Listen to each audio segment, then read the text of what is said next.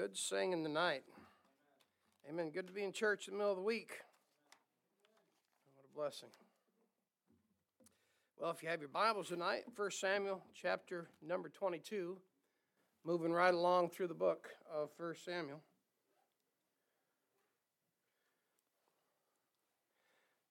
First Samuel chapter number 22.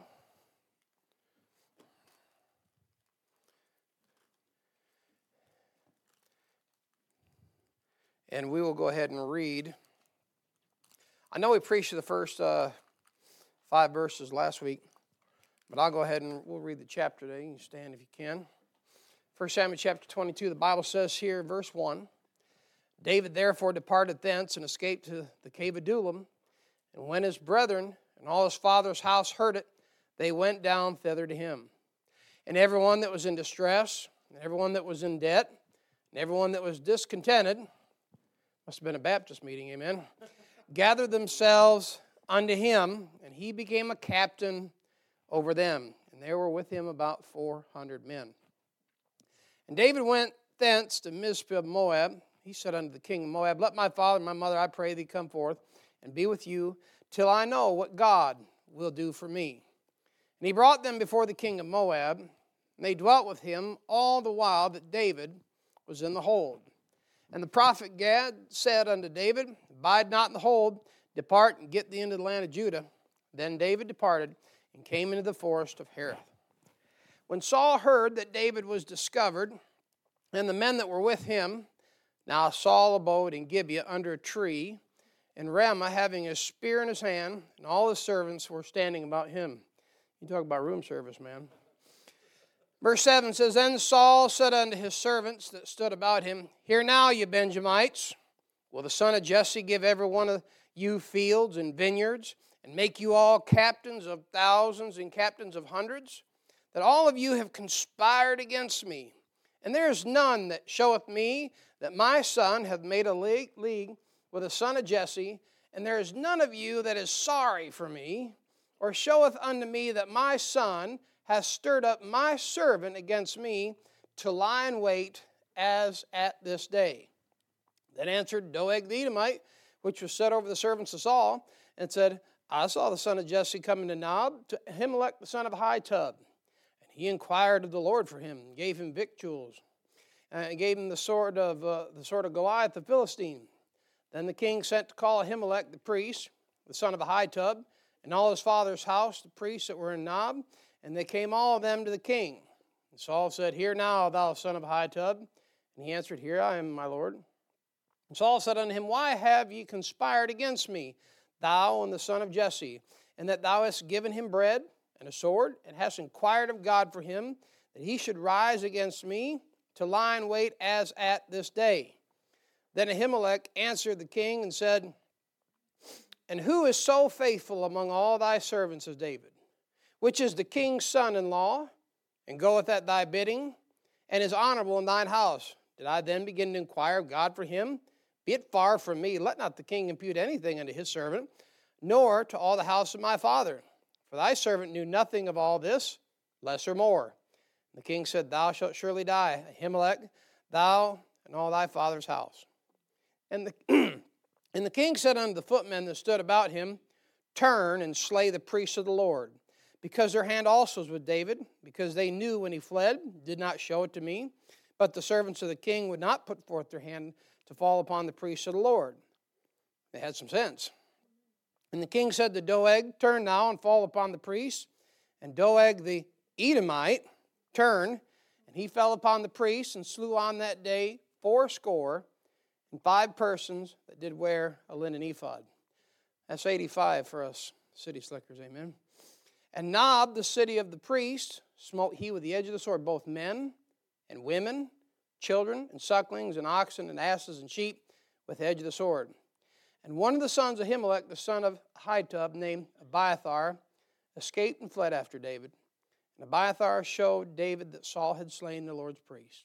And David said unto Abiathar, I knew it that day, when Doeg the Edomite was there, that he would surely tell Saul, I have occasioned the death of all the persons of thy father's house. Abide thou with me.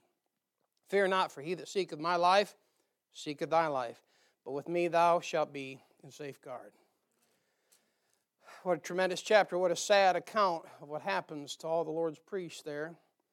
Not only the whole family of Ahimelech there, 85 that wear a linen ephod there, but of course the whole city of Nob all wiped out. So you can see the lunatic fringe is on the loose, and Saul's out of his ever loving mind. So we need help in this chapter. Dad, would you ask the Lord's help in the preaching tonight?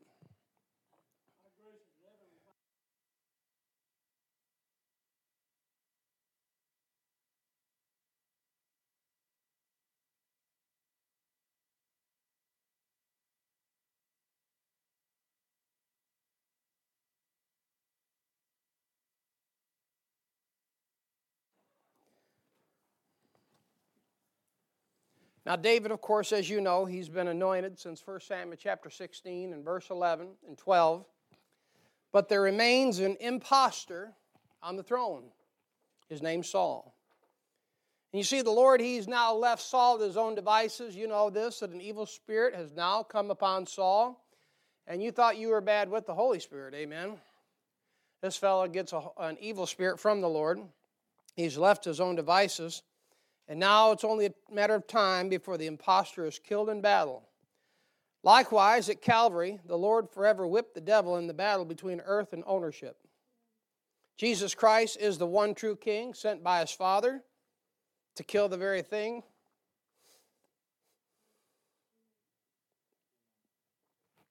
that was killing us sin. But like David, Jesus Christ remains in exile until the day appointed by the Father. And here on this earth, like Saul, lies an impostor that rules this world. Even though Jesus Christ owns it, one day he's going to come back and get what's rightfully his. Amen? And that's going to be a day. And I pray to God that I'll be with him when he comes back on a white horse with him. Amen? You say, you just want to cut off some heads. Amen. So should you.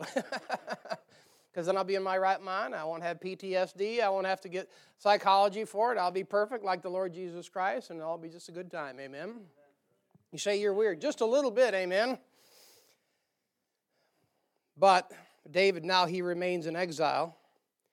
And I'd like to just maybe draw some contrast and some similarities here tonight, maybe give you a few thoughts. I've I've got a long way to go and a short time to get there, amen. But I've got a lot to say but I want to give you some differences here tonight. And I, if you're going to title this thing, it'd be An Impostor on the Throne and a King in Exile.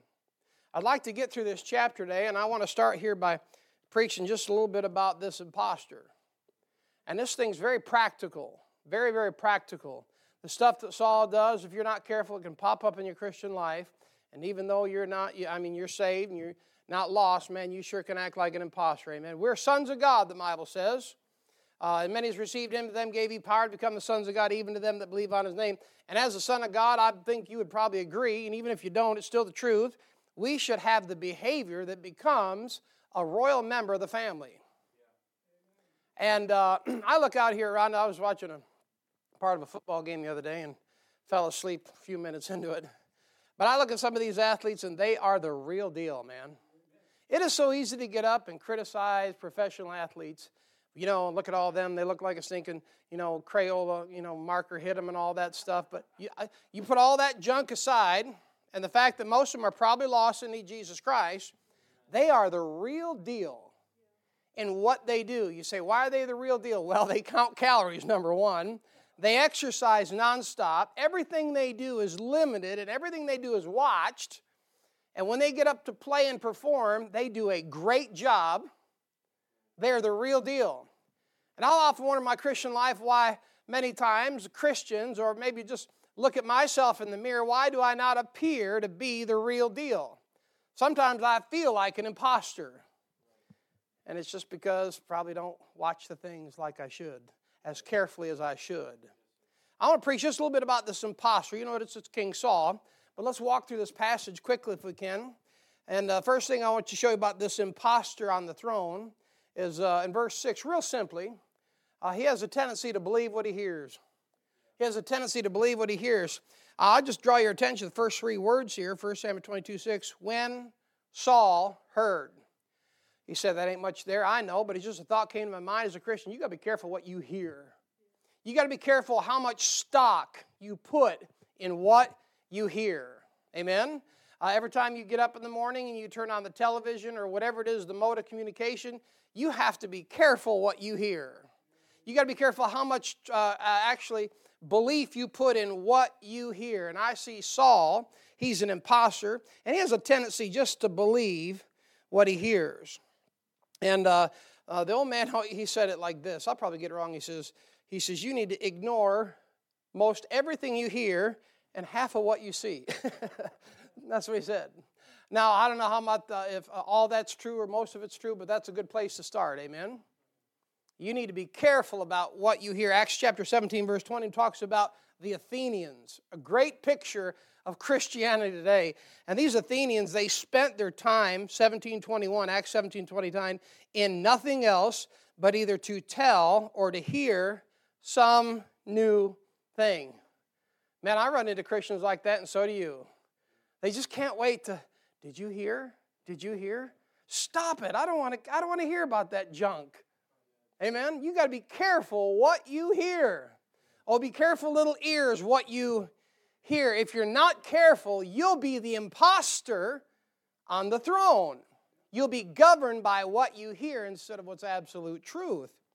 Uh, Jeremiah uh, chapter 10, verse 23, a familiar verse. We've quoted it several times. The Bible says, Oh Lord, I know that the way of man is not in himself.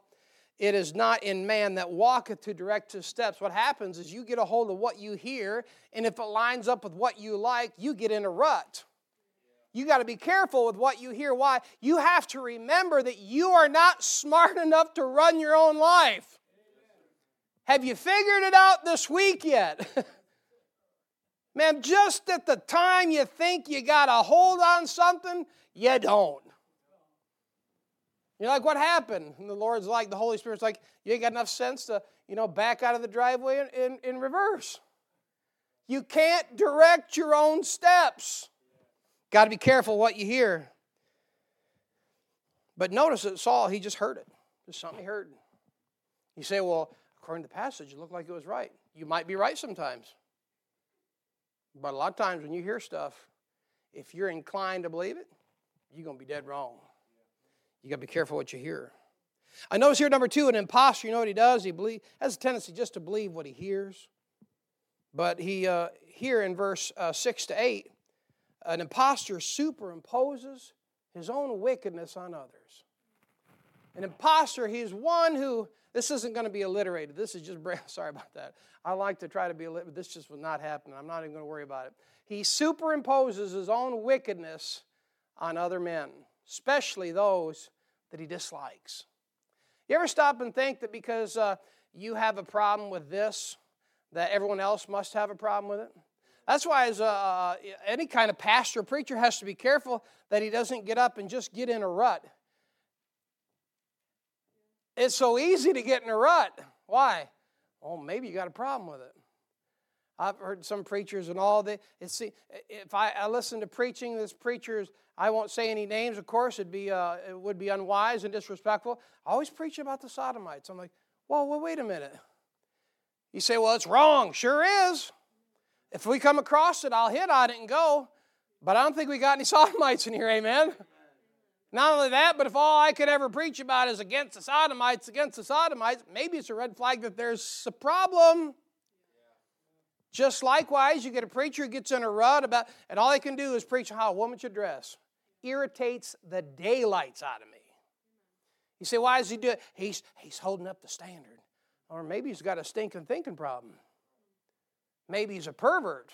And all he can do is dress about what you should have in your house and how you should dress and how you should conduct yourself as a, okay, all right, we get it. That's what God gave him a husband. That's why God gave him a father.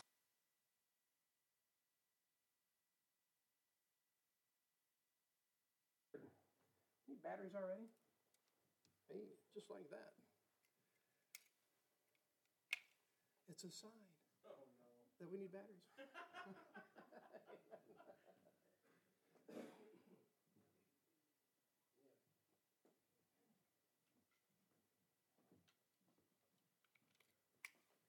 Man, it's easy to get in a rut. You got to watch that stuff. Because you're not careful, you'll start superimposing the problems that you have on everybody else. And if you have a problem with dishonesty, you'll think everybody else is a liar. You have a problem with your thoughts, you'll think everybody else is. Oh, look at verses 6 to 8. Notice this thing come right up and say hello to you. Bible says when Saul heard that David was discovered and the men that were with him, now Saul abode in Gibeon under tree and Ramah, having a spear in his hand, like holding, you know, probably holding, sitting there like having a, like a scepter in his hand, you know. Here I am king, hear me roar, you know. That's why I see him. He, he's, he's around the big old oak tree there, got all his men around him. I mean, room service on demand. You know what he's doing? He's superimposing the fact that he wants David dead upon the entire situation. Nobody's after Saul. Nobody's after him at all. But yet everyone's like, it's, it's okay, boss, we got you. You see it? Everyone's around him.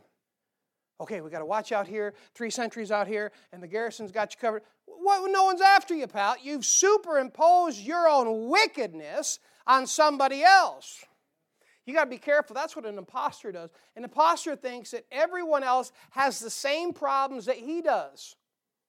If you gossip, you know what you think everybody else does about you? You think they gossip. Maybe they don't. What's the problem? The problem is your conscience is shot. And some people have a hard time talking to other Christians because they're always superimposing the way they think on them. And they probably don't have a clue what your problem is. I learned this firsthand way back in the truck driving days. I mean, I had uh, sometimes an hour between stops. I go from here all the way up to Petoskey, and then I go over to Charlevoix, and then I come down around through East, beautiful country, you know what I mean? East Jordan, and shoot over to Boyne City or Kalkaska, off that way. You know, just beautiful, and all of a sudden, the reality of having a long term driving job sets in, and now you're falling asleep or bored. You know, they say that uh, old timer says, oh, idle mind's the devil's workshop. Sure is. Next thing you know, the devil gets up on your shoulder and goes, Did you see the way that he looked at you on Sunday? And I go, Well, you're right. He was kind of snooty with me. And by the time I got home, I had a problem with half the church. You say, Why? I superimposed my own idiocy on everybody else. And then I go into church, I'm like, and they're like, hey, brother, to see you. Right? And I'm like, yeah, sure. You're just, you're just acting that way because we're in church. See what it did? You see what you do? That's an impostor. Superimposes his own wickedness on the other people's situation. Now, notice this. He's pretending that there's a credible threat to his life in verse 6 when there wasn't. Just like Queen Athaliah, uh, 1 Kings chapter 11, I'm sorry, 1 Kings 11, verse 14. You know, she's the one that killed all the seed royal. She killed her grandbabies. She killed her sons. She killed everyone in line to the throne so she could be in charge. And you know what? The Lord got a hold of Jehoiada the priest and put a plan together. and you go get rid of that uh, queen and you go put her out. She, she done. And when all of a sudden she saw the tables had turned, she gets up, she goes, Treason! Treason! Wait a minute, uh, lady, you're the treasoner. And she putting everyone else, she put, she's blaming everybody else for treason. I just created a word, amen. okay, dictionary.com. But an impostor superimposes his own wickedness on others. I hope you can see it. I'll give you number three, you got a long way to go. An impostor, you know what? In verse 7, he just has to remind you of his rank. That's an impostor. He has to let you know that he is in charge. you ever been there? Brother, sister? Come on now. I know we're small enough. You ever just have to remind somebody that you're the boss? Now, amen. Look at number seven. better work on that, brother. Look at verse seven. Man, this thing come right out and just punch me right in the nose. Now, notice he says, Then Saul said unto his servants that stood about him, Hear now, ye Benjamites. I'm like, it's weird. And I got to thinking, well, Saul was from Benjamin, wasn't he? Again, Saul's superimposing what he would do in the situation on everybody else. And what's he doing? He's saying this Is everybody else going to give you lands? Huh? Anybody else going to promote you to captain of a hundred? Anybody else going to promote you to captain of a thousand? You know what he's saying? Don't forget I'm the king. And if David gets in here, you're done because he's from Judah and he's going to run you all off.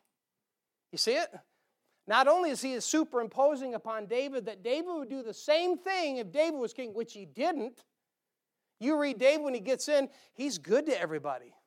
Bible said he gave everyone a piece of flesh. To me, that's like a bunch of steak. We're good. And a flagon of wine. Grape juice. But he's superimposing his own wickedness, but at the same time, he's like, Don't you forget I'm the king. He reminds you of his rank. That's an impostor. When someone has to remind you that they're the boss, you know what that tells me? They're questioning whether they're the boss or not.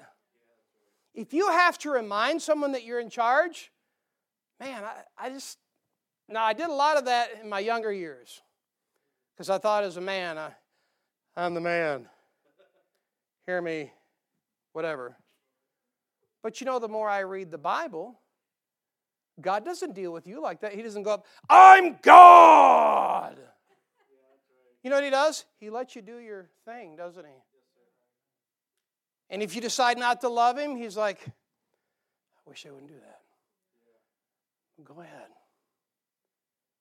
Put some things in your pathway, eventually corral you back to Himself. Amen. And when you come back, He doesn't go, Way to go, stupid. He goes, I'm really glad you're back. You see that at the end of the passage. But you got to be careful because the impostor is the one that has to remind you how long they've been in the ministry, how long they've been doing this, and how much of a benefit it is for you to be under my rule. That's an impostor. That's Saul. You got to watch that in the Christian life that you don't see what God has done for you and see how God has blessed you and then try to remind others that somehow your blessing or your calling makes you superior and over people. I'm not over anything except my family. Here's the thing if you're a husband, you know this people don't always follow.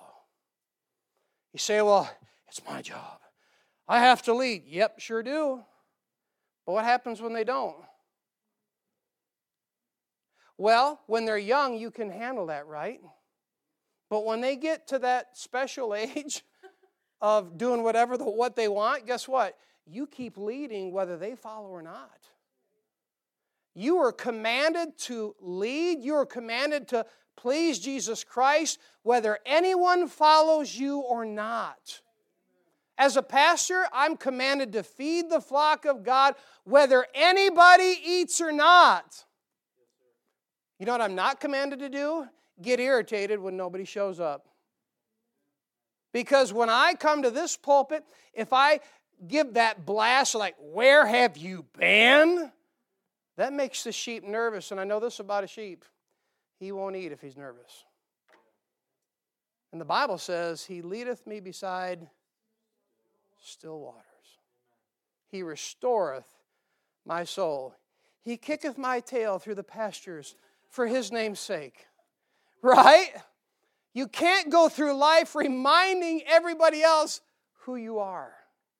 That's an imposter. It's not that funny. you have to write that one down, I guess. But an imposter, he, uh, he reminds you of his rank. Amen? Now look at this number four. An impostor, he turns against his own. He turns against his own to secure his own loyalty. Look here in verse number eight. He turns on the very people that are risking their necks for him. And in verse 8, I want you to see what an impostor does. He says, That all of you have conspired against me. Liar. That's false. And there is none that showeth me that my son hath made a league with the son of Jesse. False. I mean, the covenant David and Jonathan made was for friendship, it was never to do evil against Saul. You see what I mean? He's a liar, he knows it. But he's turning on his own men what? To hopefully secure the loyalty that he knows he does not deserve. Why? He's an impostor. And he says, And there's none of you that is sorry for me. You know, I read that, I'm like, What a pity party. Here he is, he's head and shoulders above, above everybody else. And he's like, Nobody feels sorry for me. I'm like, oh, how could you even follow a guy like that? I'm like, oh, embarrassing, man. Get it together. There's none of you that feel so, that, that are sorry for me. Oh, Tamir's all. Or showeth unto me that my son hath stirred up my servant against me to lie in wait, as at this day. Absolute lying falsehood. Nobody is lying in wait against Saul. They're running for their lives. The real deal. The guy that counts his calories, the guy that counts his workouts, the guy that devoted his whole life to serving the Lord. He's running away from that situation. He doesn't want to be a part of it. And here he is. Here's Saul. Here's the impostor. You know what he's doing? He's turning against his own men to try to secure the loyalty that he knows he doesn't deserve. So Saul is turning on his own. He's insulting them. You see it? He's insulting them. He's stirring it up, if you could say it like that, and he's picking a fight. You say, why would he do that? In attempt to produce his own cause.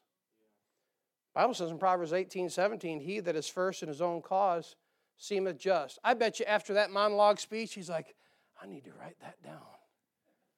Man, that felt pretty good. Man, I've never felt more built up and edified in my life. Yeah, you did it yourself, goofy. So, guess what happens? He insults everybody, he stirs it up. Amen? That's Proverbs 15.1. You know what Proverbs 15.1 is, right? Soft words turneth away wrath, but grievous words stir up anger. You got to be careful in the Christian life that you don't stir it up. Christians are notorious for stirring it up. And I know about you, but the old man told me when you stir it, it stinks. And that's what the impostor does. He's stirring it up. Why? He's got to produce the cause. Why? There is no cause right now. He's producing his own cause and he's an impostor. Saul's trying to get a feeling going against David, and guess what? It works. Because in verse 9, and this thing turns out to be the biggest pity party in the Bible, I believe, next to Nabal in 1 Samuel chapter 25, where the Lord kills that sucker with a stroke. Pity party. But here's number five an impostor. You know what he does? He attracts wicked, lying servants. That's 1 Samuel 22, 9 and 10. The Bible says, Then answered Dog, the bounty hunter, no, the Edomite, Doeg the Edomite, which was set over the servants of Saul, and said, I saw the son of Jesse coming to Nob, to Ahimelech the son of Ahitub, and he inquired of the Lord for him. Liar. He didn't do it either. You see, he made it up. And gave him victuals, and gave him the sword of Goliath the Philistine. Now, in verse 9, you see clearly that Doeg, he's a lion servant. He lies about Ahitub. And Doeg's a wicked servant. You know what he's doing? You know exactly what he's doing if you think about it. He's looking for an opportunity to move up, he's looking for an opportunity to get the moolah. If he's the chief uh, herdman, the Bible says, he's looking for an opportunity to advance. He's going to be the, the head head chief, you know, hoof guy. That's what he's looking for an opportunity. But that's what an impostor does. An impostor, he attracts wicked, lying servants. And they've got an agenda. You got to be careful about that. You got to be careful about who you attract. Now, notice this thing. He uh, is a wicked, lying servant looking for an opportunity, but he's a wicked, lying servant because he has no problem in verse 18 and 19 slaughtering 85 priests of the Lord. I mean, suffice it to say, we don't have to explain how wicked and ungodly and grotesque and horrific that is. I mean, then you stop and think about it. Probably one of the reasons that he had no trouble in the sense where the servants of Saul had more brains because Doeg was an Edomite. And let me tell you what, and you better listen, Christian, hidden within every family is a lifelong history of bitterness that runs through it like that yellow line runs right up Highway 55. And if you're not careful, that thing will run from Esau, Edom, the father of the Edomites, all the way up to Doeg, and every chance you can to get your brother down and whoop him you'll do it. That's an impostor. That's a wicked man. He's an Edomite. He kills 85. And not only that, but you know there in verse 19, complete annihilation of the city of Nob, men, women, children, sucklings, little babies. That's a wicked man. The sucker deserves to be in the lowest hell. Oxen, asses, and sheep. You see what they did? He went there and made it look like it was a spiritual deal. Because if he'd just killed the men, he just killed the men and women, it would have been like a for profit deal. But you go in there and you handle that thing like Israel went into the land, then everybody goes, Oh, what a great sin they must have sinned because they destroyed everything.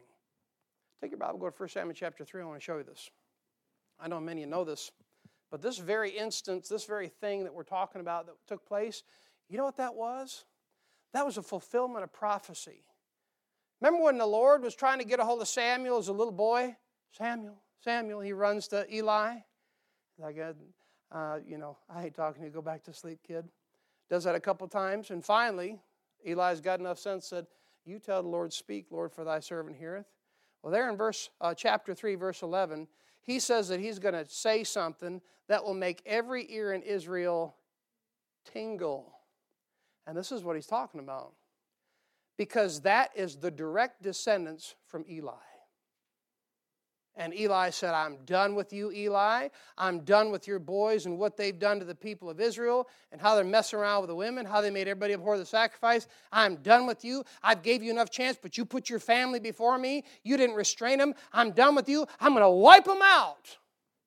And this is the fulfillment. And there's only one left Abiathar. And you see, at the sorry, at the end of the chapter, Abiathar ends up going and being with David, smart choice. Because there's always safety in David, type of Christ. There's always rest in David, a type of Christ. Now we got to keep moving here. I'll give you number six. An impostor disregards the Word of God. 12 to 17. Verses 12 to 17, I want you to notice, we won't read it again for sake of time. But the impostor, he condemns a, Ahitub and all his family to death. You know how he does it? He does it without a fair trial or any proper jurisprudence. Can, you can understand that. He just, he was just wicked about it. He just, I mean, even the Bible set up parameters. I got a couple references. I'll just read them to you here. Here in, uh,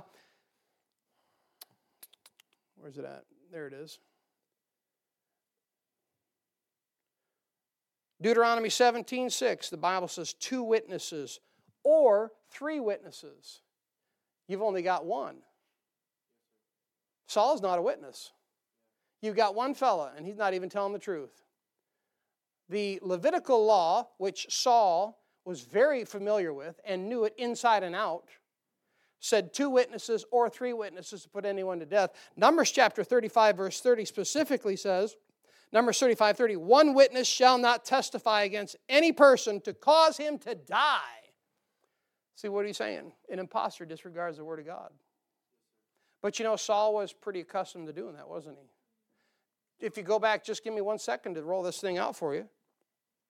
In 1 Samuel 13, 13, he didn't do what the Lord told him to do. And Samuel said to Saul, Thou hast done foolishly. Thou hast not kept the commandment of the Lord thy God. He's supposed to wait for Samuel, right? And he didn't. He just wanted to be a priest so bad, didn't he? So what did he do? He acted like a priest. Nice job, Saul. Thou hast not kept the commandment of the Lord. Two chapters later, it's 1 Samuel 15, 26. He didn't follow the word of the Lord with Amalek. 1 Samuel 15, 26. And Samuel said unto Saul, I will not return with thee, for thou hast rejected the word of the Lord, and the Lord hath rejected thee from being king over Israel. Now, Saul's got a bad history of disregarding the word, and he does it again, and he does it again, and he does it again. And now it occasions the death of everybody. Interesting enough, the Bible says in Proverbs chapter 13, verse 13, Whoso despiseth the word shall be destroyed. Well, it's just a few days till 1 Samuel chapter 31, verse 6, and he dies in battle. You say, why? That, that man goes out because he rejected the Word of God. You know what an impostor does? You see where I'm going with this. He disregards the word. The word's not important. Everything he has to do, everything he has to say, every thought he has is elevated above the Word of God. There's no time for the Bible. There's no time for study. There's no time for the precepts. There's no time for principles. There's no time for meditation. Everything revolves around me. An impostor on the throne, what he'll do is he'll disregard the Word of God. Well, the time draws nigh until that long awaited moment, 1 Samuel 31 6, where Saul dies in battle, forfeiting the throne to its rightful owner, David. But before we close, I want to give you a couple more things here. I want to contrast the impostor on the throne with this king in exile. There's probably about two messages here, but I'll go quick. Let's look at the king in exile real quick. Now, while in exile, here, number one, King David runs away from fighting his own brethren, verse 1 in the chapter. You find David running away from any type of conflict with his brethren. I got a hold of this thing, man. I said, man, that's good. He purposely runs away from any type of conflict or fight with his own brethren. I'm like, I ain't even like that. I'm like, some days I'm like, just a good scrape would be good. And I'm thinking, you know, you think you're spiritual some days, like, well, you know, if you're going to fight with somebody, might as well fight with a brother. No, no, no, no, no, no, no. If you're going to be an idiot, be an idiot with somebody else, man. but David, he would, he would get away from the situation. Even think about back to the valley of Elah. He answers his own brother, Is there not a cause? He didn't say, Look, you're an idiot. He said, Is there not a cause? And then the Bible says he turned from him. He didn't want to fight with his brother. And here in verse 1, you know what he does? He escapes to the cave. Why? He doesn't want to face his brethren. He doesn't want to have the opportunity to fight physically and be responsible for the death of his brethren or the hatred of his brethren or even yet hurting the Lord's anointed, Saul. You say, who's that? That's the king in exile. Never once does David fight against Saul. David continually avoids out of the present conflict, even though he was right. Isn't it interesting sometimes because we have the truth, we have the King James Bible, and we know the Bible, and many of you know it very well, that sometimes we're prone to approach everyone that we're the answer. And like because we know we have the truth and we know we have scriptural basis, and the Lord is so happy for what we're doing and how we're doing it that we can just strike out against everybody else and I'm right and nobody else is right. Notice this number two while in exile. I want you to see that men are drawn to the real king. Men are drawn to the real king. You do realize back in the other part where Saul is made king, you do realize that's all conscription, right? That's an old term, mean they were drafted. They didn't have a choice. I look at here, these men that came to David, they had a choice. They came to David. The Lord moved those hearts of those men, and they came to David while David is in exile. You got to get a hold of that.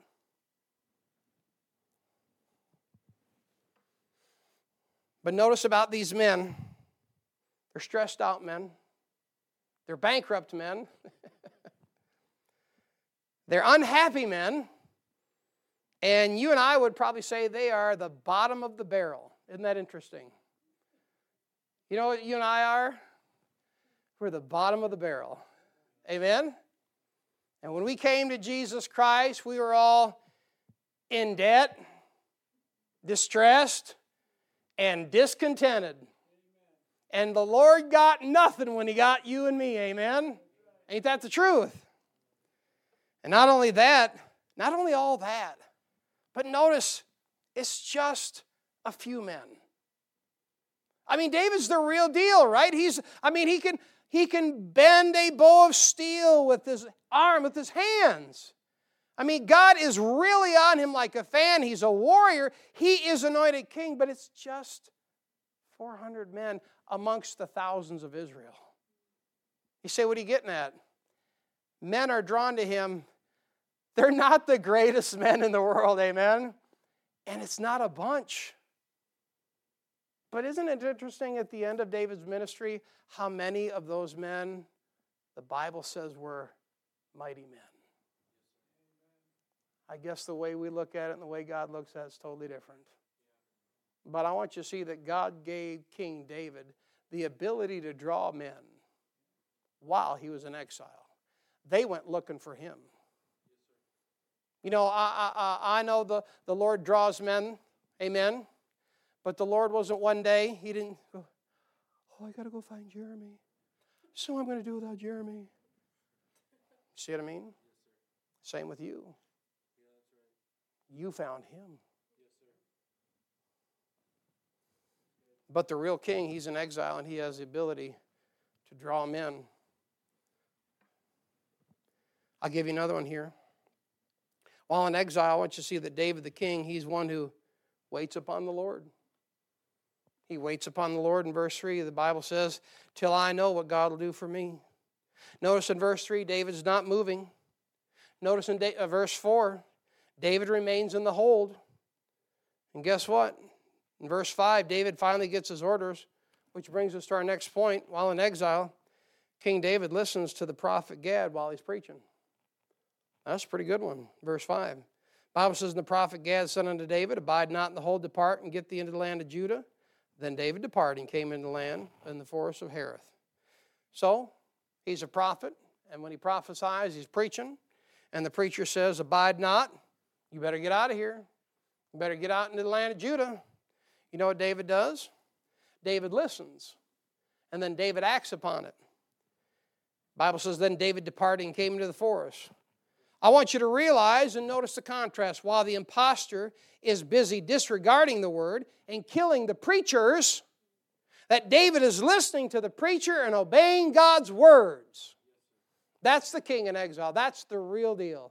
He's a man who loves the words of God and he loves the man of God. i give you number five. While in exile, I want you to notice that David, King David, he helps the man of God out verses 20 to 23. And notice the, the brutal contrast between verses 20 to 23. While the impostor Saul, the impostor on the throne, he's holding the inquisitions, the king in exile says, If you'll allow me, come unto me, all ye that labor and are heavy laden, and I will give you rest. Notice verse 23, the Bible says, Abide thou with me, fear not.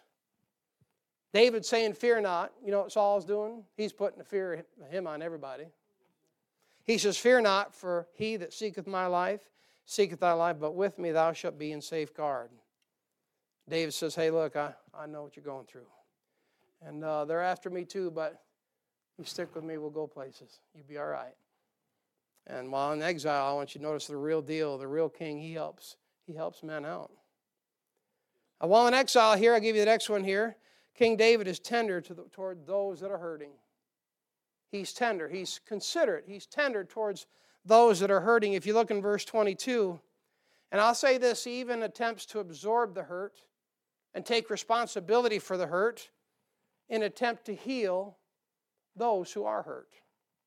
Verse 22 And David said unto Abiathar, I knew it that day when Doeg the Edomite was there that he would surely tell Saul, I, owns right up to it, you see it? I have occasioned the death of all the persons of thy father's house. So as to take the burden off of that young priest right there, that young preacher, he says, Oh, it's not your fault. It's probably mine. What a guy. What a king. David could have spoken evil against Saul at that very moment, couldn't he have? He could have said in a righteous indignation, Would to God that he strike him dead. He'd be right, because he's going to die soon. he could have said, he said, he could have said, Abiathar, listen, let me tell you what, you ain't heard the half of it. Just have a seat here. I know you're in mourning, but here, let me give you uh, uh, some espresso here, and I'm going to tell you what's happened to me for the last. He didn't do it. He didn't put anything else on that boy. He said, You know what? It's not your fault. It's not your fault. Let me help you out. It's probably my fault. Will you forgive me? Will you let me help you? Let me tell you what. I can't bring him back, but if you stick with me, I'll protect you. Because where I'm going, the Lord's going with us too. And he helps heal that boy. That's the real king, but he's in exile. The real king is one who owns up to his own faults, no matter how ugly it is, And when he does it, you know what he does? He strengthens others. He provides safety for others who are looking to dwell with the real king. And that brings us finally here, my last one, I'm done. We're in spin cycle now, amen. Finally, while in exile, King David, he's leading men that come to him towards the will of Jehovah God. He's leading men not towards his own agenda, but see, that's what the impostor is doing. The impostor has a self driven agenda. So King David is leading men that come to him towards the will of God, while Saul is driving men towards his own evil agenda. And you find that from verse 1 all the way to verse 23. Verse 2 says, And he became a captain over them. You know, as you grow in the Lord and the longer you serve the Lord and in fellowship with Him, the Lord, uh, He'll many times will put people around you that you'll be able to minister to and be able to help out. And I guess the question tonight is are you the real deal? Or are you just an imposter? I'm not trying to beat you up tonight, I'm just trying to get you to think. You see how Saul was, that it's easy to get in the flesh and act like Saul. But my prayer for everyone here today is maybe just consider the chapter here tonight. Saul was an impostor simply in line for destruction, while David was the king in exile, awaiting to reclaim what was rightfully given to him by God. So, my prayer for everyone here, including myself, is while we know this world is not our home, amen, my prayer is this that we will refuse to play the role of the impostor and be the true and loyal, royal sons of God that the Lord intends for us to be. And may the Lord help you and I the remainder of this week to be the real deal. The real deal. I hope you're the real deal the rest of this week. That's my prayer. Why don't you stand? We'll be dismissed in a word of prayer.